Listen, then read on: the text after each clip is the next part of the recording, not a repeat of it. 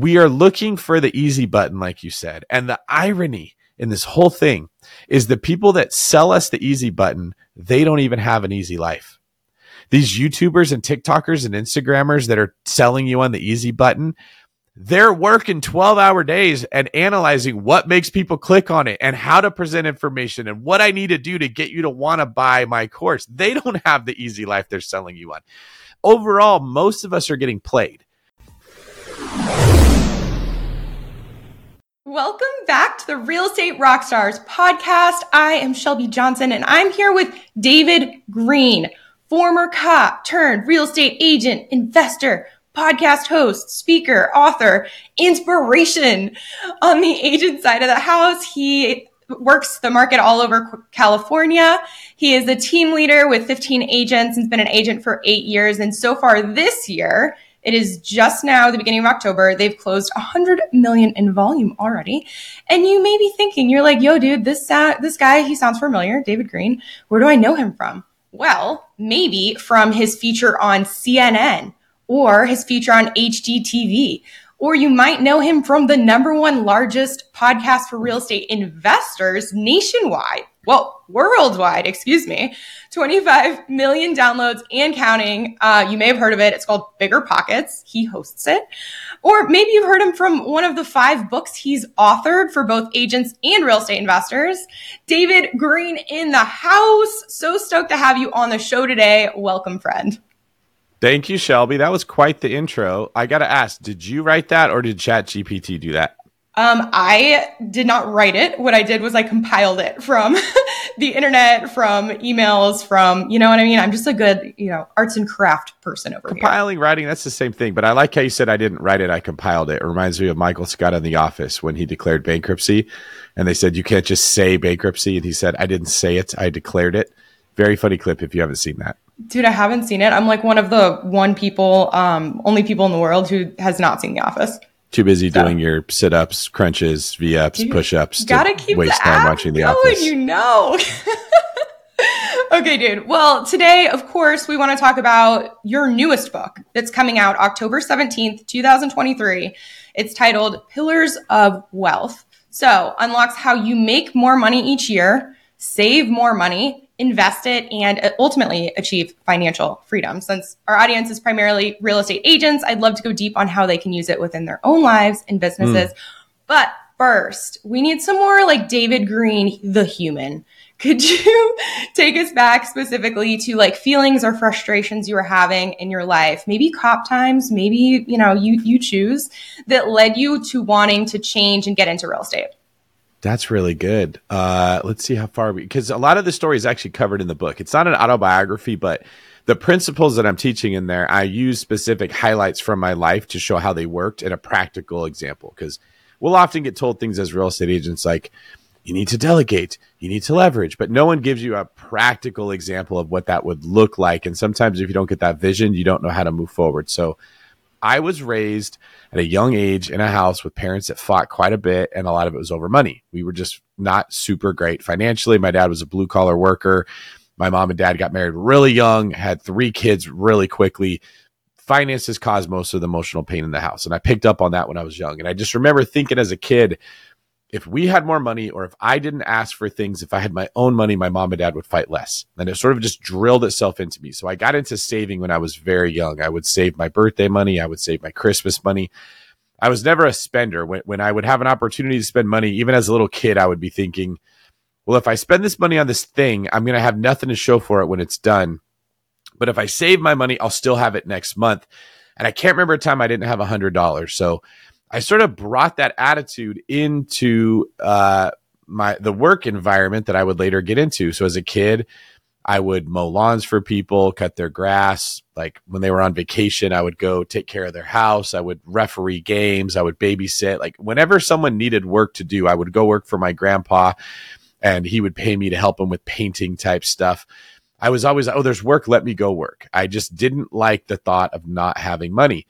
And then when you have to do things you don't like for work, which was the case for me all the time, I wasn't super thrilled about babysitting or waking up early in the morning to go sand door frames for painting.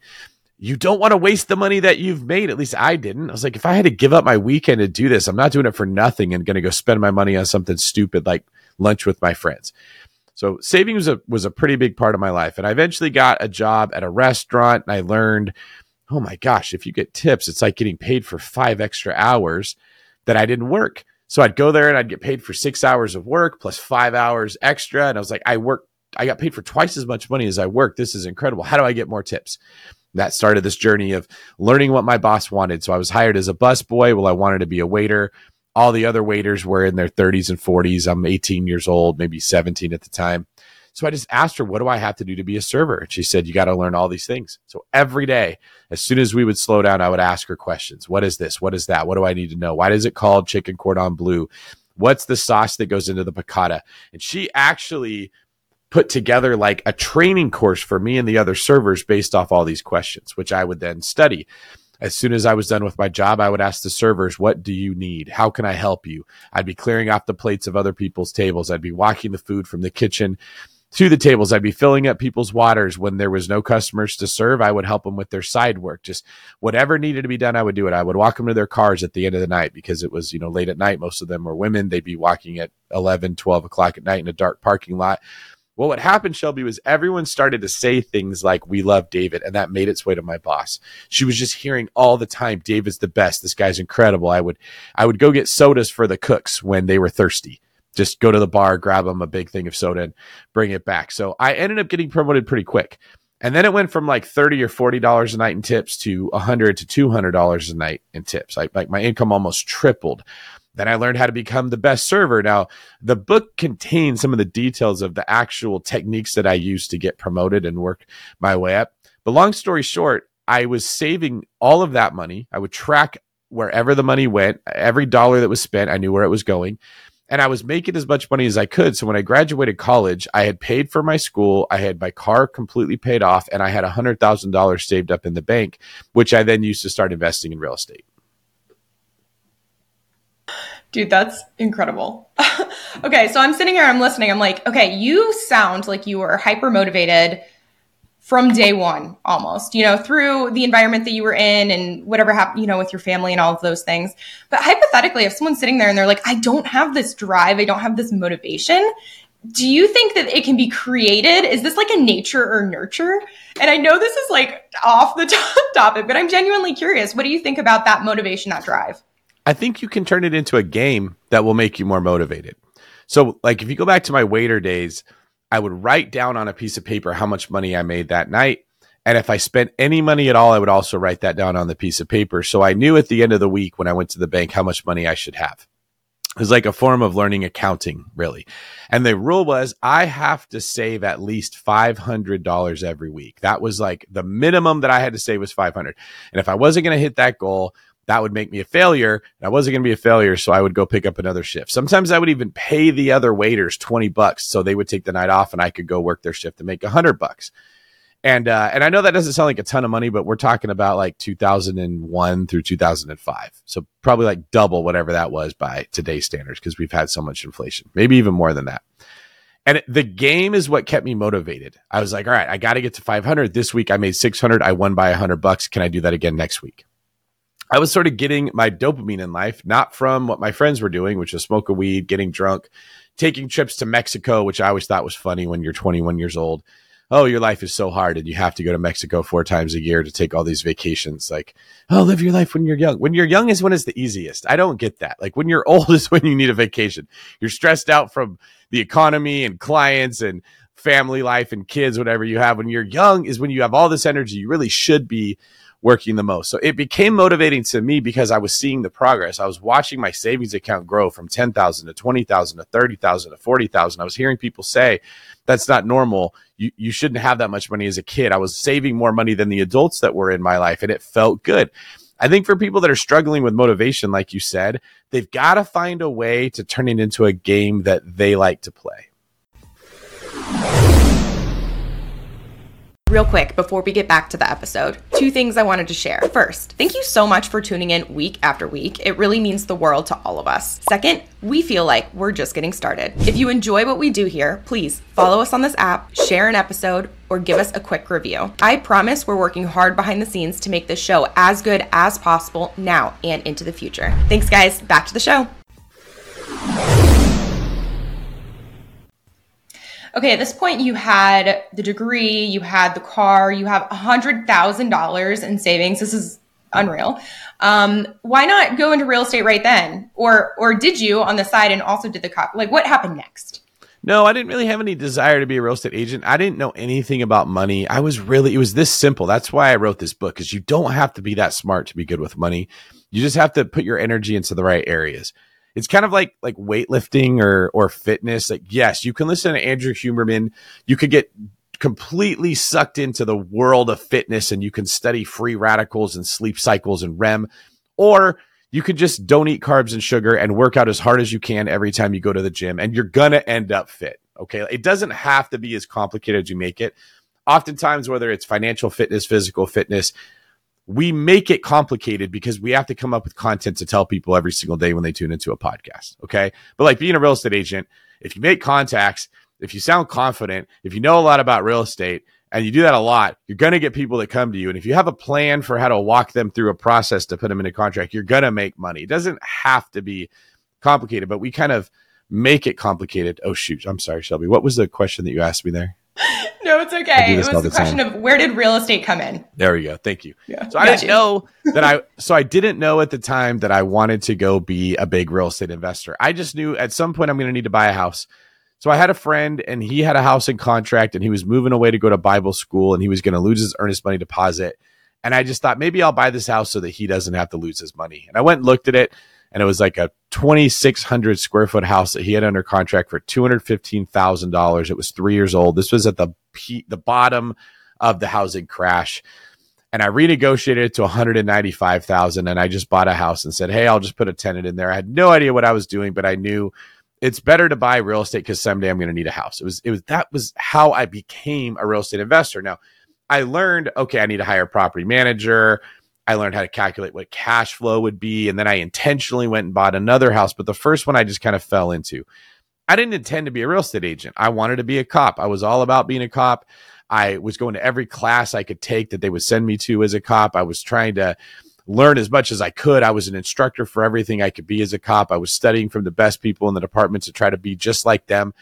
I was trying to excel at being a cop. It just ended up being something that sort of like the environment turned against me. I was in the Bay Area of California. They do not like police. We were getting in trouble all the time for doing absolutely nothing wrong. It kind of became trendy to say, oh, we could get a cop in trouble. The public liked hearing it.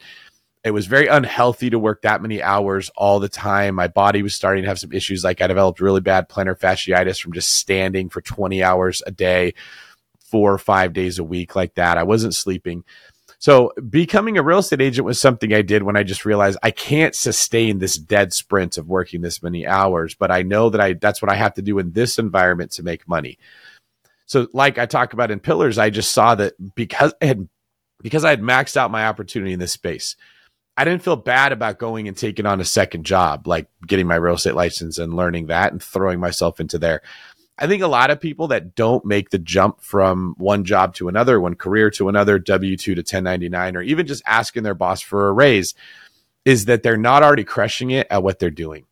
They're holding back, they're sandbagging it, they're just going through the motions and they're waiting for life to come along and touch them on the head with the magic fairy wand of success and say, We've seen something special in you, Shelby that we haven't seen in anybody else. And we want to make you the CEO of this startup that's going to IPO and you're going to become a millionaire. Your fairy cash mother has arrived and here it is, right? And, and I don't know where it comes from. I don't know if it's from Disney movies or if it's something about the American culture where we're constantly telling people what they deserve or we're trying to manifest success rather than just asking the simple question of, well, what would a successful person look like and how do I become that? Which actually makes sense to do but we wait. We don't give our best. We don't give our best until somebody else makes it worth our while.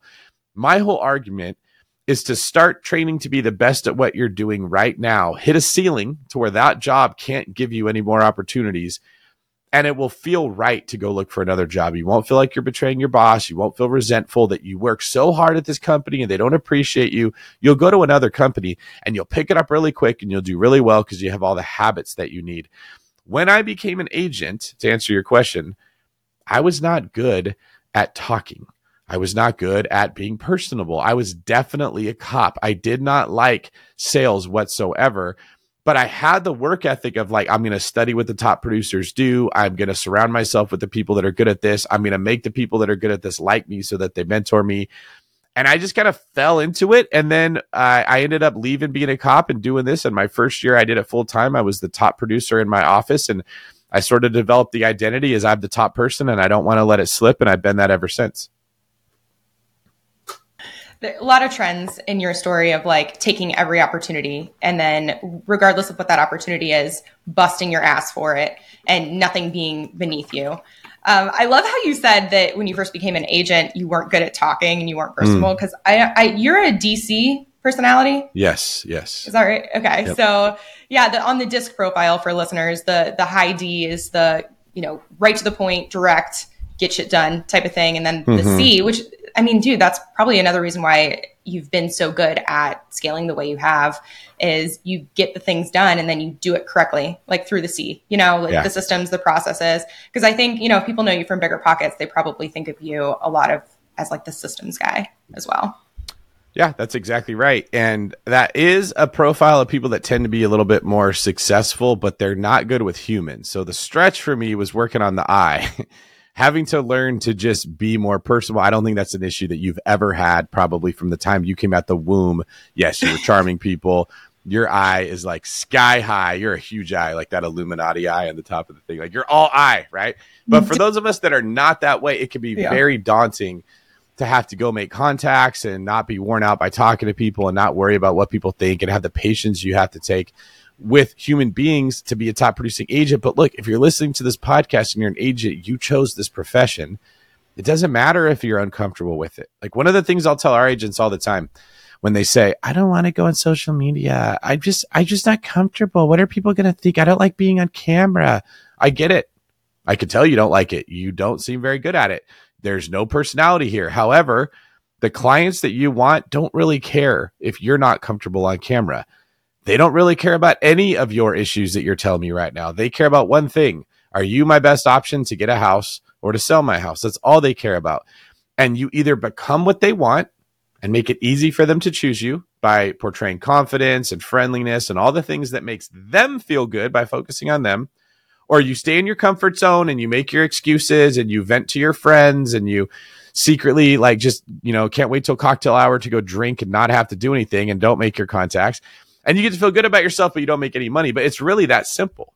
And, and this may irritate a couple people. I may get roasted in the comments for being insensitive. And it's not that I, I don't empathize with them. I do. I feel bad that it's hard. It was hard for me.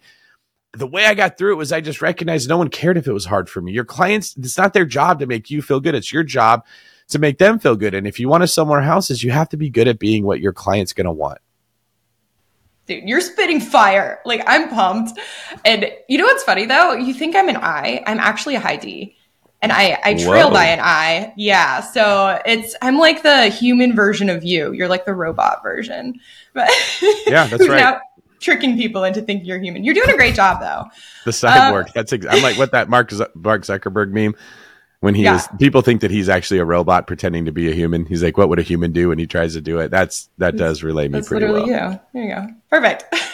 okay, dude, your book. So I was fortunate enough to get a little sneak peek here and was hoping that you'd share a little, you know, read ahead with our listeners. So in the beginning of the book, you talk about the importance of defense. And I was just hmm. hoping you could elaborate on what you mean by like the defensive principles and defense first. What does that mean? I would love to talk about this. So I started writing this book about two years ago because I could see the writing on the wall that the party that we've had for the last decade was coming to an end. Now, none of us can predict the future, but it sure looked to me like unless they did another round of stimulus, which who knows they might, but if they don't, this really easy money that we've had, the really good market that we had is going to be coming to an end. And I was trying to anticipate the needs of the people reading the book. Again, it doesn't matter what I want to talk about. It matters what the people out there that are listening to me need to hear. And I realized that most of us in the real estate space, whether that's owning rental property, buying rental property, selling houses for agents, anything like that, have gotten accustomed to a baseline of effort that would get a certain result that is not realistic and sustainable. It's been the best market we may have ever had. Uh, interest rates have been going down, making houses worth more, meaning you could sell your house for way more than you thought and buy another one for more than you thought and still have a lower payment because your rates were low. The economy was doing good. Unemployment was very low compared to what it was like at other times. You couldn't have created a better market for real estate. Well, it's at a certain point, it's going to come to an end. It's going to get difficult again. And no one thinks about defense when the money's flowing in all the time, but you, you should be. So the reason I start with the first pillar is defense. So the three pillars are defense, how much you save, offense, how much you make, and then investing the difference. And most people in my world on BiggerPockets, all they want to talk about is the offense pillar. They're just all about investing, right? On a podcast like this, most people just want to hear about, wait, let me just say that wrong. All they want to talk about is the investing pillar, is what I meant to say for BiggerPockets. On a podcast like this, all they want to talk about is the offense pillar. How do I make more money?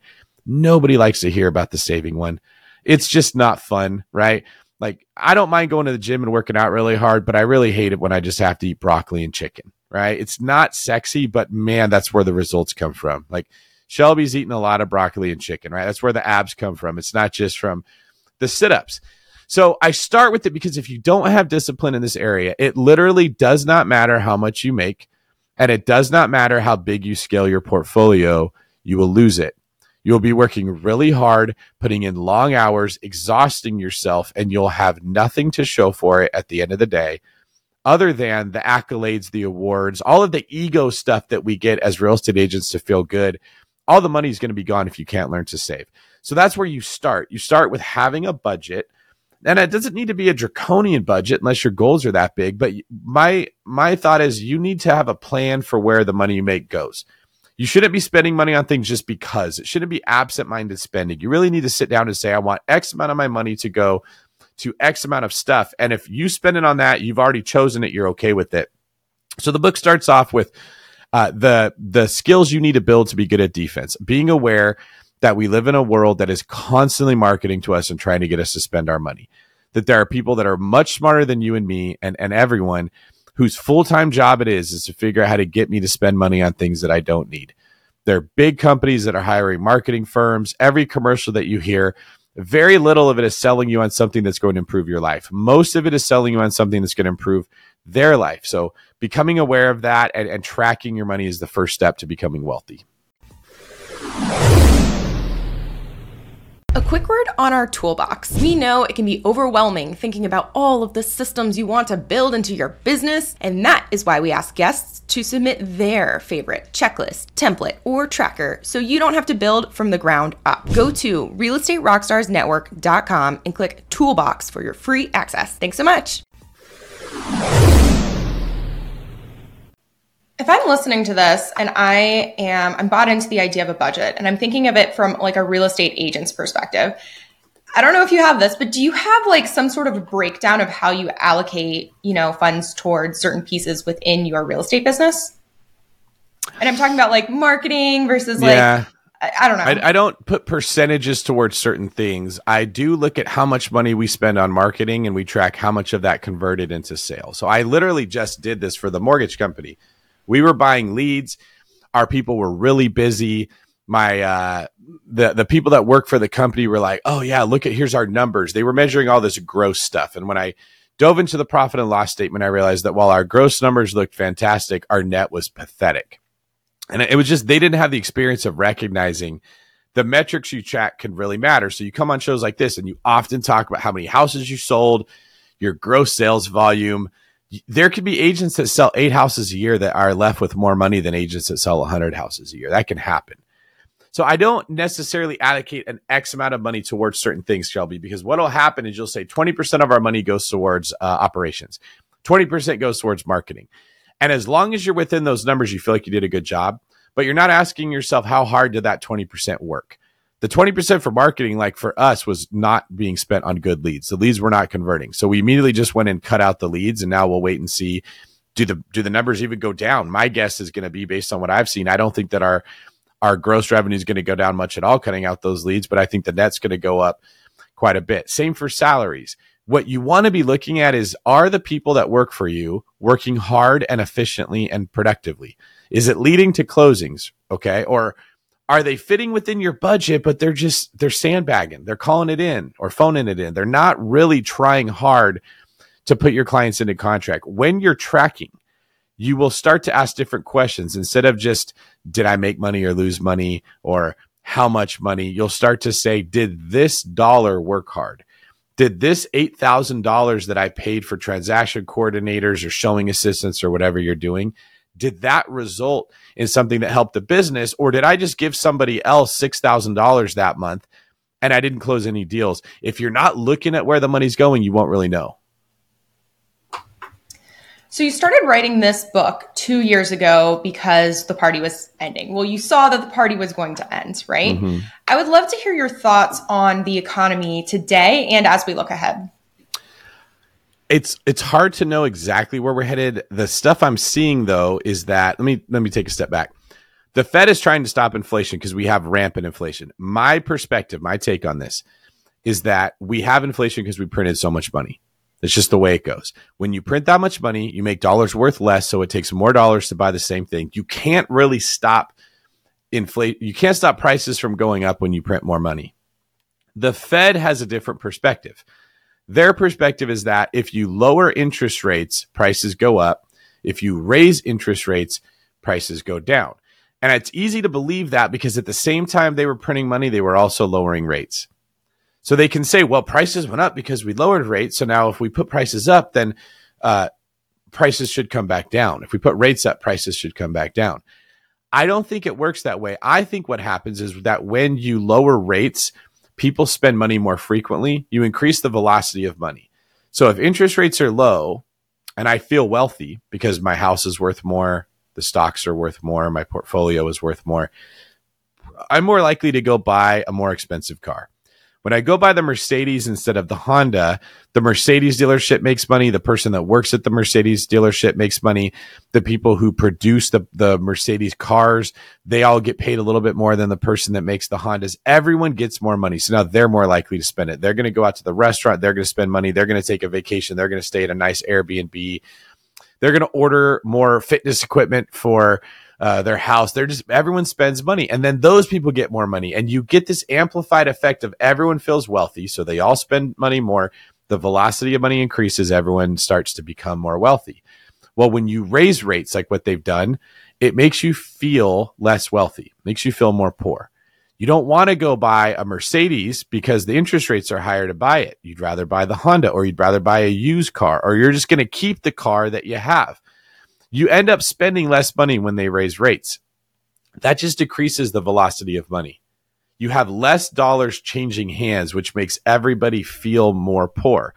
That creates less wealth overall. There's less taxes that are being paid. The government goes, Oh, we're not collecting as much tax revenue. What are we going to have to do? It creates a bigger problem. The, the overall perspective that I have is I think because we've raised rates so quickly and so dramatically, I mean, literally from like 3% to almost 8%, now, it doesn't make real estate less expensive because real estate is is decided by supply and demand. And while increasing rates can reduce demand, we still have so much more demand than supply right now. It's not making real estate less expensive. It's just making everything else more expensive, which is causing a bigger problem in the economy. So what I think we're going to start seeing is companies are going to be having less revenue coming in because less dollars are changing hands.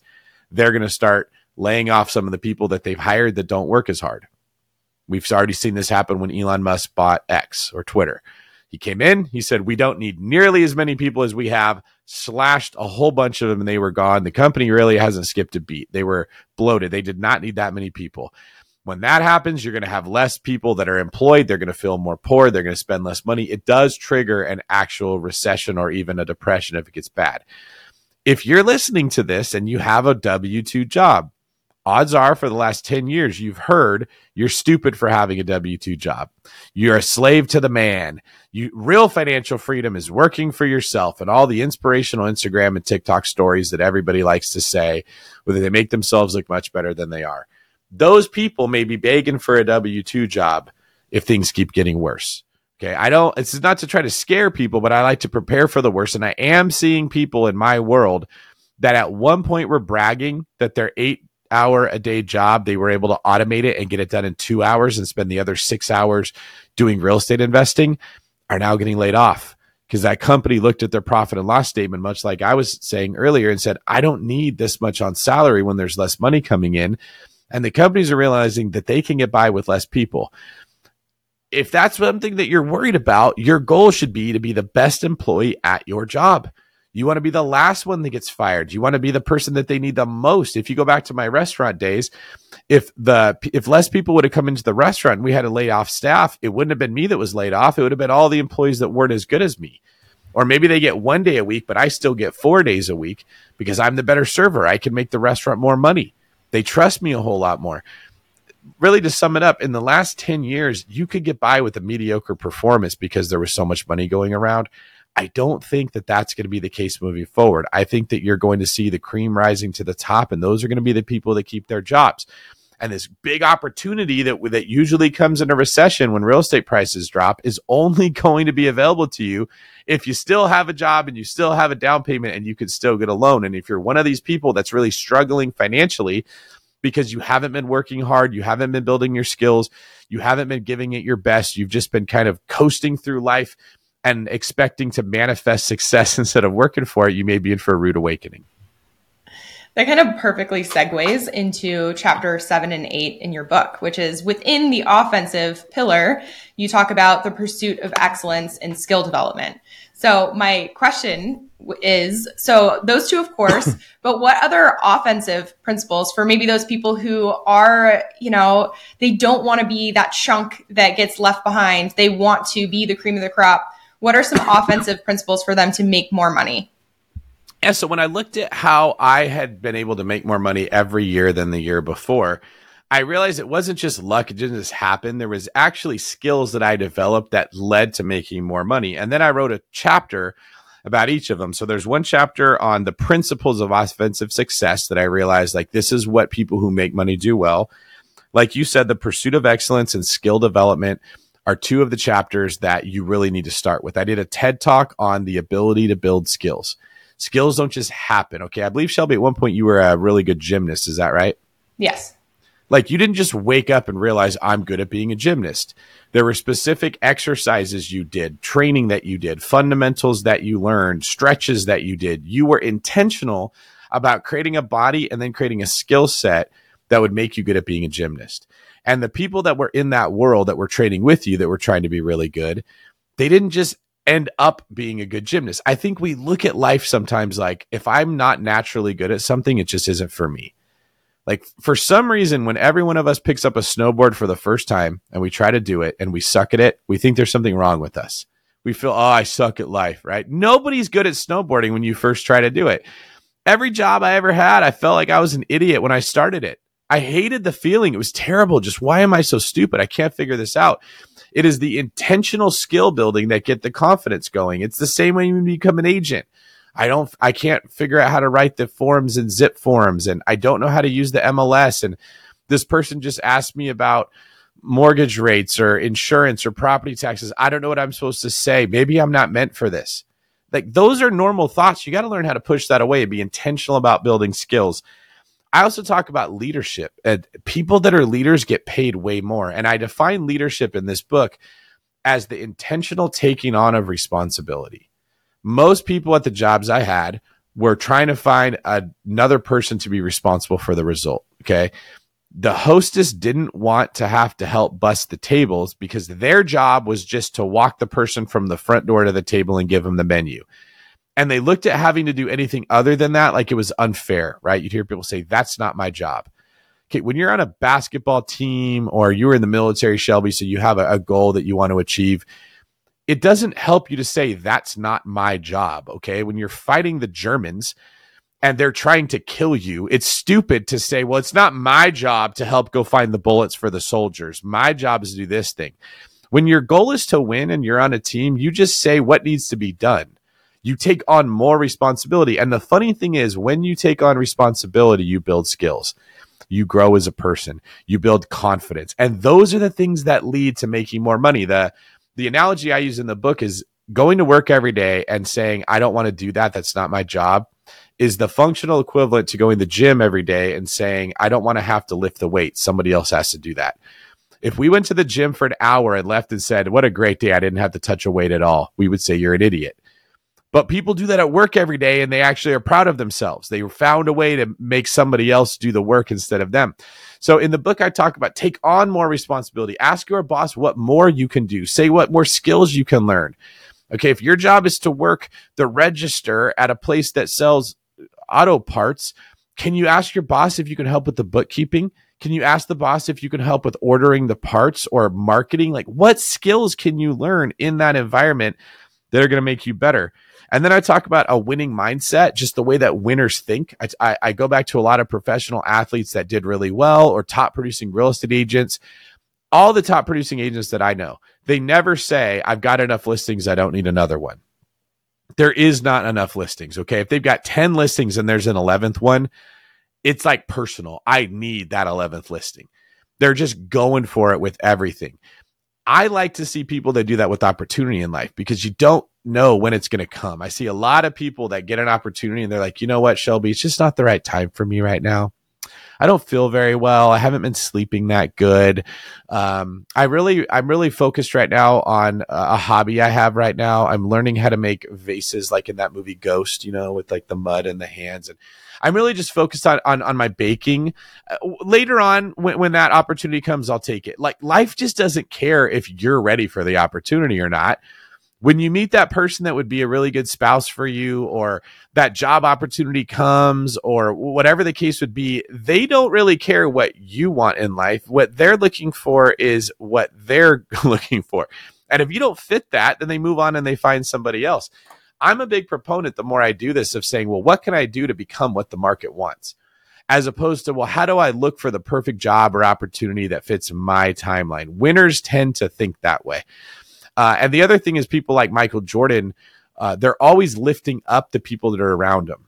Okay. When you're a winner and you go get a job or you get assigned to a certain unit in the military, you get put on a team, you make everyone around you better. You sort of demand excellence from other people. And when you give your best every day, that's what'll happen. I saw that happen in the restaurant. When I got promoted from busboy to waiter pretty quickly, the other busboys that had worked there for a lot longer than me didn't like it there was some animosity because they thought it's not fair because they were looking at it like this is a socialistic environment. Like I put my time in, I have seniority over David. And my boss was like, Yeah, I don't care. He's better than you. This is a meritocracy. And they sort of woke up and were like, okay, we better step up our game. And what do you know it? Six months after that, three of them got promoted to waiter. And the whole restaurant benefited from a, an overall better work ethic. I've seen that happen at many things I've been involved in. When I got to BiggerPockets and I took over the podcast or I started writing books, I would share my system for how I did things with them. The staff realized this is better than the way we've been doing it. They incorporated that system. Then all the other podcasts could copy it. All the other offers were, were given stuff that was the same way, right? If people that are listening to this take that same approach to the job they have right now, they will find that the company will start to do better and everyone's fear Shelby is the same. I already can hear the the objections. It's going to be, but what if I work really hard and they don't give me a raise? David, you don't understand. My boss is a total jerk. They don't care what I do at all. All they care about is them. That will happen a lot of the time. But when you're the person that's building the skills and lifting the weights every day, you make yourself a better hire for someone else and you can go find the job that has the better boss and has the better pay. For sure. It's a lot of times, you know, people will see someone successful, whether it be on the internet, you know, whether it's listening to you on this podcast and be like, gosh, I just want to be like David Greene. I want to skip ahead and I want to be like him right away. But really, it's mm. like, even if the old you had the opportunity to skip ahead into the place you are now, you wouldn't be prepared you wouldn't have developed so the good. skills or had the experience to capitalize on what you're, you would probably just, you know, crumble. So for the, the people who want to skip ahead, it's like, it's the reps and the suffering that builds you into the person that you want to become. That's literally the example in the book that I'm so funny you said crumble because I give the analogy that everybody wants to be strong in the gym. Okay. Every dude listening to this would love if he could bench press 500 pounds. Like and, and, let's look at making money. Like you can make a million dollars if you're the equivalent of being able to lift 500 pounds of value that you give to the market. Well, if you took the average guy and said, Hey, you want to be a millionaire? You want to be the CEO? You want to be a top producer? Here's 500 pounds on the bar. It would just crush their rib cage. The whole thing would collapse. They, like you said, you can't do it. The only way you get to 500 pounds is you add five pounds as soon as you get to the point where the bar doesn't feel as heavy anymore. And how does that happen? You keep putting the reps in, exactly like you said. Now, if you put the reps in, but you're not going your best every day, you probably maintain where you're at, but you don't get stronger. And and I, I hear people in the gym, this is funny, you may hear it too. Like I know like there would be people in the gym and you'd ask, How was your workout? And they would say, It was good, but I stopped when I got to seven. Like, why? Well, it was starting to burn. And you would laugh, like, that's the point. That's why you're doing it. It's a you're trying to get to the point that it burns, and then you're like, How many can I do when it burns? That you go until you can't do it again, right? I really see the same attitude in the workplace. Oh, it's stressful. I need a break. I need to stop. Like, think about being in war. Do you get to say it's stressful and I want to stop, right? The most successful people in the military would be like your special forces people or your generals. Like, there's never a time they're not under stress. It is always hard for them. But that's what creates that gem of a human being, like the Jocko Willinks of the world that we all respect and look up to. He didn't get to say, It's hard, it's stressed, I'm going to stop. He said, It's hard, it's stressed, I can't do this. What do I need to change about me? That's lifting the weights all the time. Now, I know that this won't land with everyone the same because my opinion is that we've been getting this diet of processed food and junk from social media of influencers that always say the same thing. Here's how to make a whole bunch of money without any work. Here's how I made a bunch of money really easy. And now I'm coming in and I'm like, no, you got to go to the gym every day and work out as hard as you can. But the good news here is you actually will start to fall in love with the process of becoming great. Great. When you go to the gym and you work out your best, it becomes addicting. You start to track your success. You're like, oh man, I want to go back and I know I can get a new personal record, right? When you talk to people that are super into CrossFit or some of these things, they're not mad about their workout. They're excited about their workout. That's why they're talking about it all the time. And lo and behold, they usually have a really nice body and they're very fit. That's the secret. So for the real estate agents that are having trouble with their business, I can tell you right now, I don't need to like I wouldn't have to do a deep dive into any of them. They're just not what the market wants. They're not what the clients want. They don't sound confident. They're they don't know what they're doing. They haven't read the contract from top to bottom and it shows when they talk to somebody. They're scared that a client's going to ask a question they don't know the answer to. And then what they're doing is subconsciously looking to join a team or find a brokerage or find a model that allows them to sell houses without having to get better. It's like, what gym can I join that isn't going to be hard for me? Right. And that's the Planet Fitnesses. There's a lot of real estate brokerages that are the Planet Fitnesses of the workout world where, oh, somebody's working out hard. Let's sound the lunk alarm. This person's trying too much. We don't like that. It makes people feel better. You can make money in this industry. You can make money in other industries. In a capitalistic environment, you really do set your own journey and your own uh, ceiling but you have to become what the market wants. And that's the message that I think people haven't been getting for the last decade. Real quick, as you likely know, the 2024 Real Estate Rockstars Mastermind is sold out. But if one of your preferred vendors is looking for marketing opportunities, we are looking for sponsors. We would love to get their name and business out to 80 highly motivated real estate agents from across the country. Know someone who'd be interested? Go to realestaterockstarsnetwork.com and shoot us a quick email for more information. Thanks so much. Back to the show. The easy button doesn't exist. I feel yeah. like just like yeah. what you said, people are, you're right. They're just looking for the easy button. And that's, I think that's part of the reason why people are so distractible as well with the shiny object syndrome is because they're like, well, maybe that'll be easier. Well, maybe that'll work instantly overnight. And it's like, no, like everything works. You just have to commit to it and actually put in true effort and mm. withstand the storm long enough to reap the benefits of those efforts. Um, dude, your last, oh, not your last, but something else I wanted to touch on before we go to wrap up is improvement hacks. I freaking love me some business life improvement hacks. Hit me with some hacks. all right. So, first off, we all know that we don't want to waste time on things. Most of us have enough time to do stuff. Like, I, as busy as I am, I rarely run out of time. I can't think of the last time I ran out of time. I run out of energy There will be a point where I'm like, I can't think anymore. I'm just frustrated with this. I don't want to do it every day. What causes me to fail is not that I ran out of time, it's that I ran out of energy right? So as I've gone on my own journey, I've looked at, well, what are the things when I'm doing them well that gives me more energy so that I don't run out? Now, especially for real estate agents, you have to monitor your energy because you're going to be on the phone with a lot of people. This is why the high I's tend to do better in our business, even though that their whole job is like an SHIT show. They can't be organized with anything, but they're still top producers because they have the motor to just keep talking to people all the time. It's so important. So I'll talk about monitoring what drains your energy. Okay. Food is a big one. Like I got to a certain point where if I ate a sandwich or a hamburger or something in the middle of the day, it was done. Three hours of food coma, and I wasn't gonna be able to concentrate very much. I wasn't gonna be able to think through complex problems. So knowing what you can eat and when you can eat is a bigger deal than what a lot of people think. Uh, other humans, energy vampires. I talk about that in the book. There's certain people that just suck the life out of you, and you leave and you're like, I don't want to do anything. I just feel gross. Putting up barriers between you and those people. Like, I literally got an office across the parking lot from the Keller Williams office where my license is because when I walk in there, I get a whole bunch of agents that are like, David, David, David, David, David. They all just want to come and talk to me. They want to ask a bunch of questions they're going to do nothing with. It sucks all the energy out of me.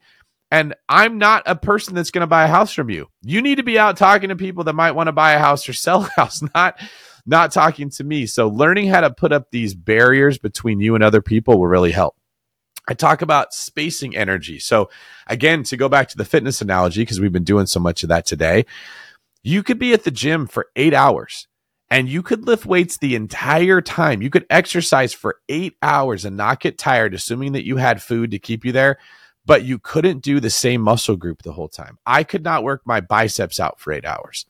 Okay. But if I started with my biceps and then I went to my triceps and then I did my shoulders and then I did my chest and then I did my calves and then I did my hamstrings, then I did my quads and then I did some cardio and then I did some sit ups, you could get through a very long period of time if you space out the muscle groups. I've had to learn to do that mentally it takes a different kind of energy to record a podcast, to think about what to say, to bring high energy, to uh, feed off the questions that you're answering me, to think about what the audience wants to hear. That's a different muscle group than analyzing a spreadsheet and looking for where the money is going in the business. That's a different muscle group than answering emails, and it's a different muscle group than writing a book. I've learned to bounce between the different tasks that I have to do in the day and not do them all at the same time because I will I can only focus hard on something for so long. I couldn't write a book for eight hours a day. My brain would just be rebelling against me. I couldn't hold focus that long, right? But I also don't want to talk to people for eight hours a day. That's exhausting. I don't want to be on stage presenting people to people for eight hours a day. They're all good in chunks. So a lot of people that go to work and they have a job, especially a real estate agent, do your lead generation right away before you're tired, when you still have high energy. When you're done with your lead generation, look at lead follow up. It's going to use a different part of your brain. All right, I've talked to all the people, I planted all these seeds. Now let me look at the people I've talked to previously. And you're thinking creatively. What could I say in a video? What kind of a text could I send? What kind of a meme could I send? How do I get this person to want to reply to me? What kind of a property could I send them that would get them interested again and replying? And then move to your marketing, different muscle. And then move to your scheduling, different muscle halfway through your day, now you can get into all of the escrows that you have. It's tempting for agents to always want to do that to start their day because they don't want to do lead generation. And they just babysit that one escrow all day long. We all know that agent that asks us about the tiny little detail in a contract that they never should have even seen because they're looking for any reason to not go talk to people. They just want to babysit that thing and call that their job. So that's another one of the performance improvement hacks that I that I talk about like making sure that you're not doing the same thing uh, constantly. And there's a lot of stuff like that that people don't realize that's draining them, and they're they're going through the day and it's using up energy that they're not aware of. One of the things that I'll talk about when people are going to have a conversation with someone is they usually don't rehearse the conversation before they get there. People that are good communicators, they don't just jump into the conversation and just figure it out. They've thought about, okay, I'm going to say this. I know how they are. They're not going to like that they're going to reply like this. Let me think about the right way to articulate this. Okay. Like Shelby, I, you said you're married now, right? I'm sure in a marriage, this comes up. You can't just spout whatever you're thinking or feeling in the moment because you hurt someone's feelings or they get defensive or they don't understand your motives or you used a word that triggered them. you kind of have to think about how they communicate and then present the information in the way they want. That's why the disc profile is so powerful is it helps me understand how I should communicate to other people. That's a thing that's a performance improvement hack. Um, I talk a lot about preparing for tomorrow today. Don't just show up for your workday not knowing what you're doing. Look at your schedule the night before and look at what you have to do and visualize what success looks like in those areas. What did we not talk about? That's such a good question. I've noticed you're like the second podcaster that asked me that, and I'm like, man, that's really good. When did people start doing that? It's really good. Uh, what we haven't talked about is how much information people get about being successful that is inherently deceptive and they don't realize it. Okay. Everyone loves free. Free is the four letter word people love. Most of us get our information from free sources. We love YouTube. We love TikTok. We love Instagram. And if you can give me free and wrap it up in nine seconds, even better. Our attention spans are getting really, really short. Okay. Here's the problem. No one's doing anything for free. You may not be paying money for it, but you're paying for it with your attention. You're paying for it with your clicks. You're paying for it with your eyeballs. You're paying for it with your subscriptions, or they're trying to sell you something. So what happens is every single piece of content that you consume, unless it comes from a mentor who is getting some emotional gratification for helping you, that content you're consuming is specifically wired to get you to want to do something and it's going to present the information in a way that isn't really accurate. It, stuff like this book is not inherently exciting. Okay. If I came on here and I said, Shelby, I've got a lead source that is guaranteed to give you an 80% closing rate. It's only $100 per lead. Do you know how many clicks I'd be getting? How many calls I'd be getting? Everyone would be falling over themselves to say, give it to me.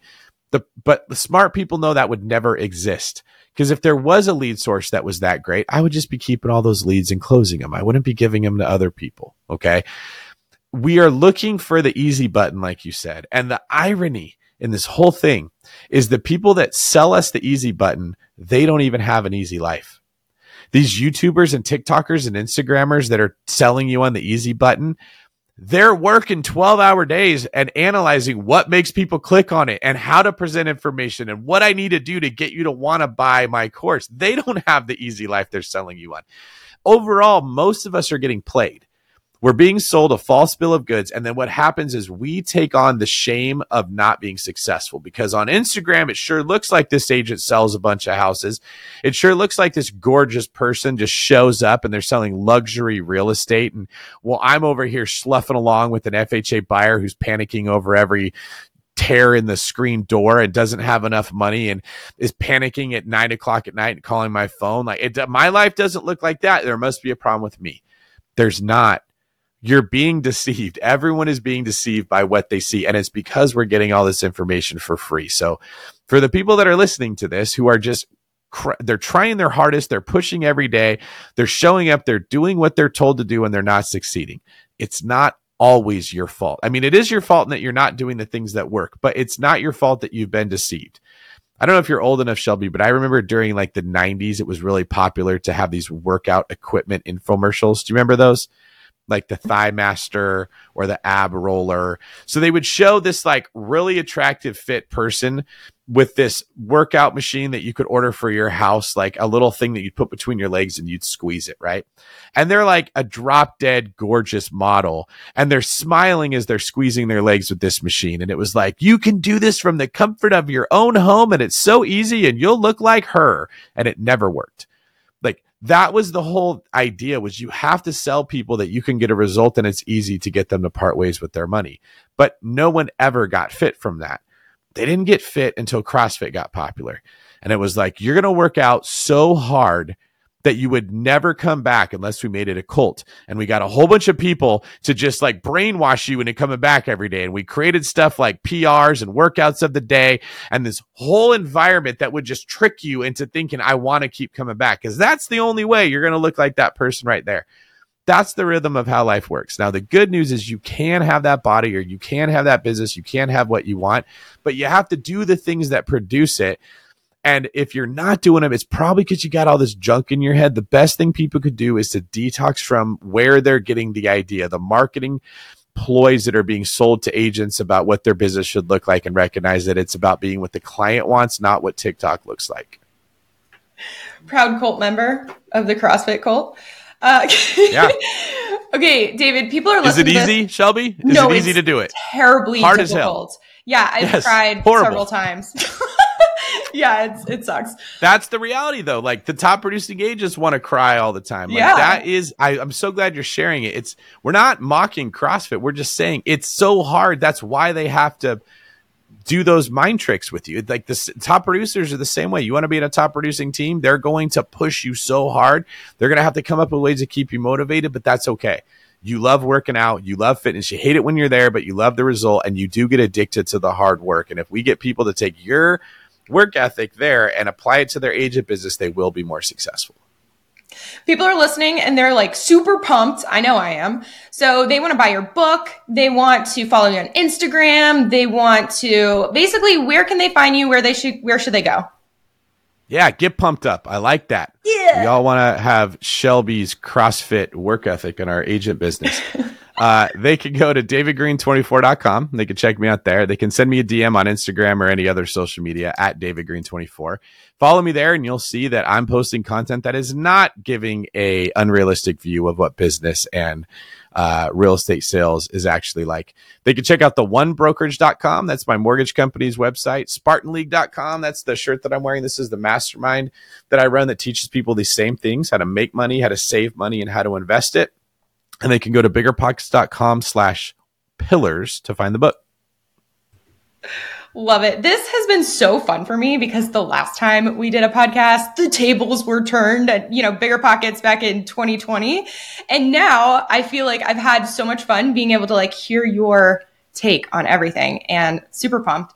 So guys, make sure go support him. The book comes out October 17th. Freaking buy it. Go follow him, share all the love in the world. And if you want to hang out with me, I'm on Instagram at the Shelby Show and Aaron Amuchastegui, the owner of the show is also on the gram. Go hang out with him, Aaron Amuchastegui and uh, hit us with feedback. I want to know how we can improve, who you want to hear, what you want to deep dive on. And otherwise, guys, David, thanks again for coming on the show. And Real Estate Rockstars, thanks for listening. This podcast is a part of the C Suite Radio Network. For more top business podcasts, visit c-suiteradio.com.